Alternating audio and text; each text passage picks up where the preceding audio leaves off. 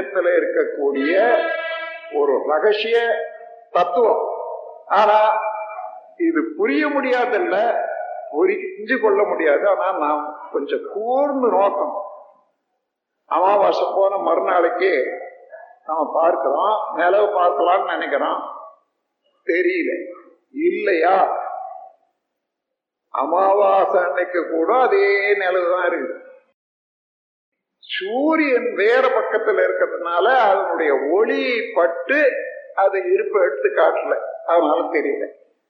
ரெண்டாவது நாள் ரொம்ப சின்னதா இருக்கும் நம்ம கண்ணுக்கு தெரியல. மூன்றாவது நாள் அது ஓரத்துல ஒரு அறிவாள் போல தெரியும் அந்த சூரிய ஒளி பட்டு சிதறியது தெரியும் அது மாதிரி புலன்களுக்கு எட்டாத போது இல்லைன்னு சொல்றோம்.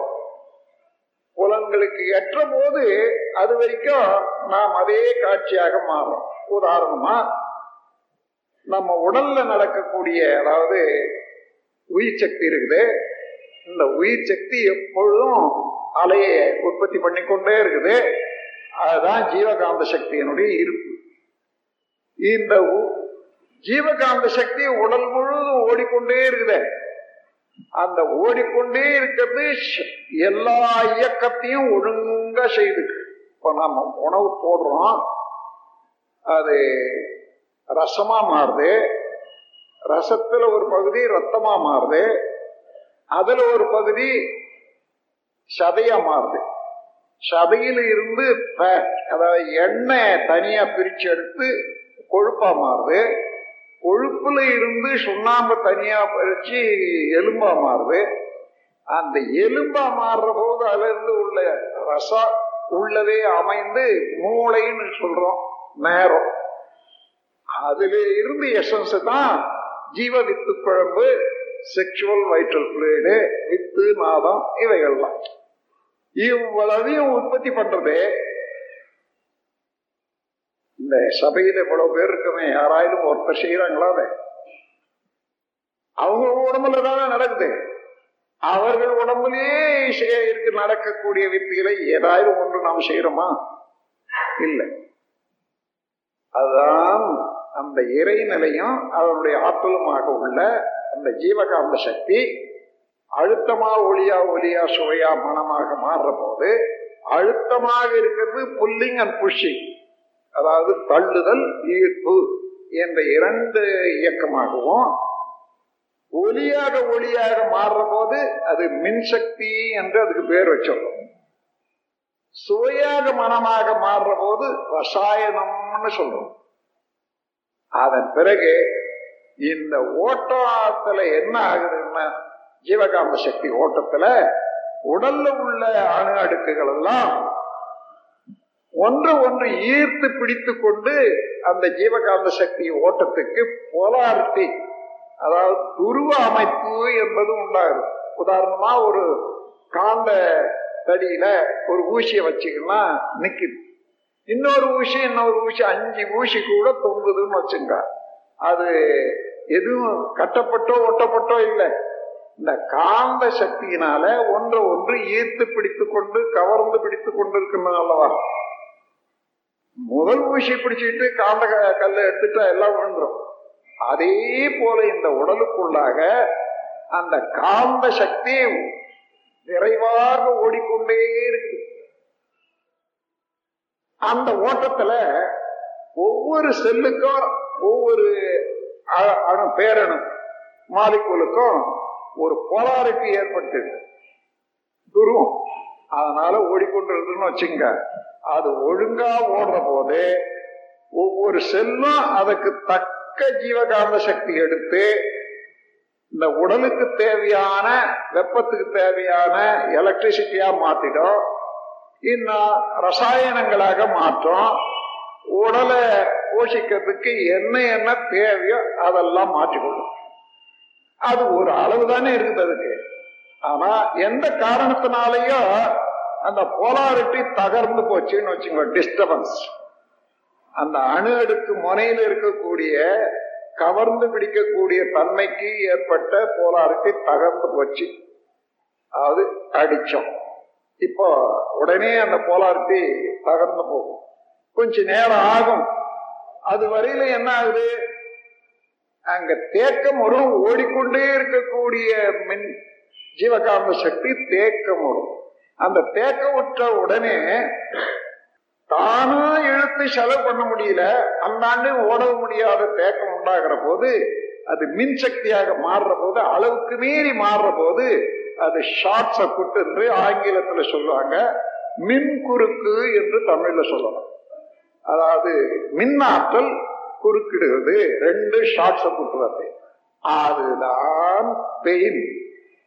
வலி என்ற உணர்வு பொருந்தா உணர்வு உடல்ல ஏற்படுகிறது என்று சொன்னால் இந்த ஜீவகாந்த சக்தியை ஓடிக்கொண்டே இருக்கிறதுல தேக்கமுற்று தேவையில்லாத அளவுக்கு இடத்துக்கோ அது மின்குறுக்கு ஆகிற போதுதான் துன்பம் உண்டாகிறது. சரியாக இயல்பாக ஓடிக்கொண்டே இருக்குமே ஆனால் இன்பம் இல்லை துன்பம் இல்லை அந்த உணர்வு நல்லா இருக்குது ஆனந்தமா இருக்குது சரி ஒரு இடத்துல தேக்கம். நமக்கு நூறு யூனிட் தான் தேவை உடலுக்கு. நூத்தி ஒன்னா இருக்குதுன்னா அது வெளியேறக்கூடிய வேகம் வரும். அப்போ நம்ம மனதுக்கு எதையாவது செய்யலாம். இங்க இருந்து அங்க ஓடலாம். அங்க இருந்து இங்க வரலாம். அல்லது அதை தொடலாம் இதை தொடலாம் அதை பார்க்கலாம் இதை பார்க்கலாம்னு வரும். சும்மா ஒரு நாய் கூட உட்காந்துருதுன்னு வச்சுங்க கொஞ்ச நேரம் உட்காந்துருந்தா நீங்க பார்த்துட்டே இருங்க. அது பாட்டுக்கு இருக்கும். திடீர்னு எழுந்து கிடு கிடு கிடுன்னு ஓடும். மறுபடியும் அங்கிருந்து ஓடிவதுன்னா அங்கேயே உட்காந்து காரணம் என்னன்னா அந்த ஜீவகாந்த சக்தி அளவுக்கு மேல ஓடுற போது அங்க தாங்க முடியல. அதுக்கு ஒரு இயக்கம் வேணும். அப்படி ஓடிதான் அதே போல நம்ம உடல்லையும் ஏதாவது செய்யணும்னு தோணும். அப்படி தோன்றி செய்யறோம்னு வச்சுங்க ஒரு தடவை செய்துட்டீங்க. மீண்டும் அந்த தேக்கம் வர்ற போது என்ன அதுவே அணு அடுக்கல அதே செய்யத்தான் தோணும். அதுதான் வினைப்பதிவுன்னு சொல்றோம். செயல் ஒரு தடவை செய்தால் அந்த செயலினால் ஏற்பட்ட அணு அடுக்கு உடல்லையும் சரி மூளையிலையும் சரி அதுவே மீண்டும் வர்ற போது அதே செய்யணும்ன்ற எண்ணமும் அதுவே செய்யணும் என்ற உடல் இயக்கம் உண்டாகும். அப்போ இந்த ஓட்டத்துல தடை ஏற்பட்டு நென்குறுக்கு ஏற்பட்டா துன்பம் உண்டாகுது தடை ஏற்படாத ஓடிக்கொண்டே இருக்குமே ஆனால் சம உணர்வு ஏற்படுது. அதிகமாக இருக்கிற ஒரு சக்தி முறையாக வெளியேற்றணும்னா அது இன்பமாக இருக்கிறது. அதாவது ஒரு காட்சியை பார்க்கிறோம் ரொம்ப அழகா இருக்குது. உடல்ல இருக்கிறோம் இன்பமா இருக்கு ஆனா அந்த மேல இருக்கக்கூடிய இருப்பு இருக்குதே. அதாவது மிகையாக உள்ளது. சர்ப்ளஸ் அது செலவாய் போச்சுன்னு வச்சுங்க. அப்போ அதுக்கு மேல நாம் அதையே பார்த்துட்டு இருந்தா இருப்புல குறையும். இருப்புல கையை வைக்கிற போது சரி போதும் இதுக்கு மேல வேண்டாம் என்பதாக நமக்கு ஏற்படும்.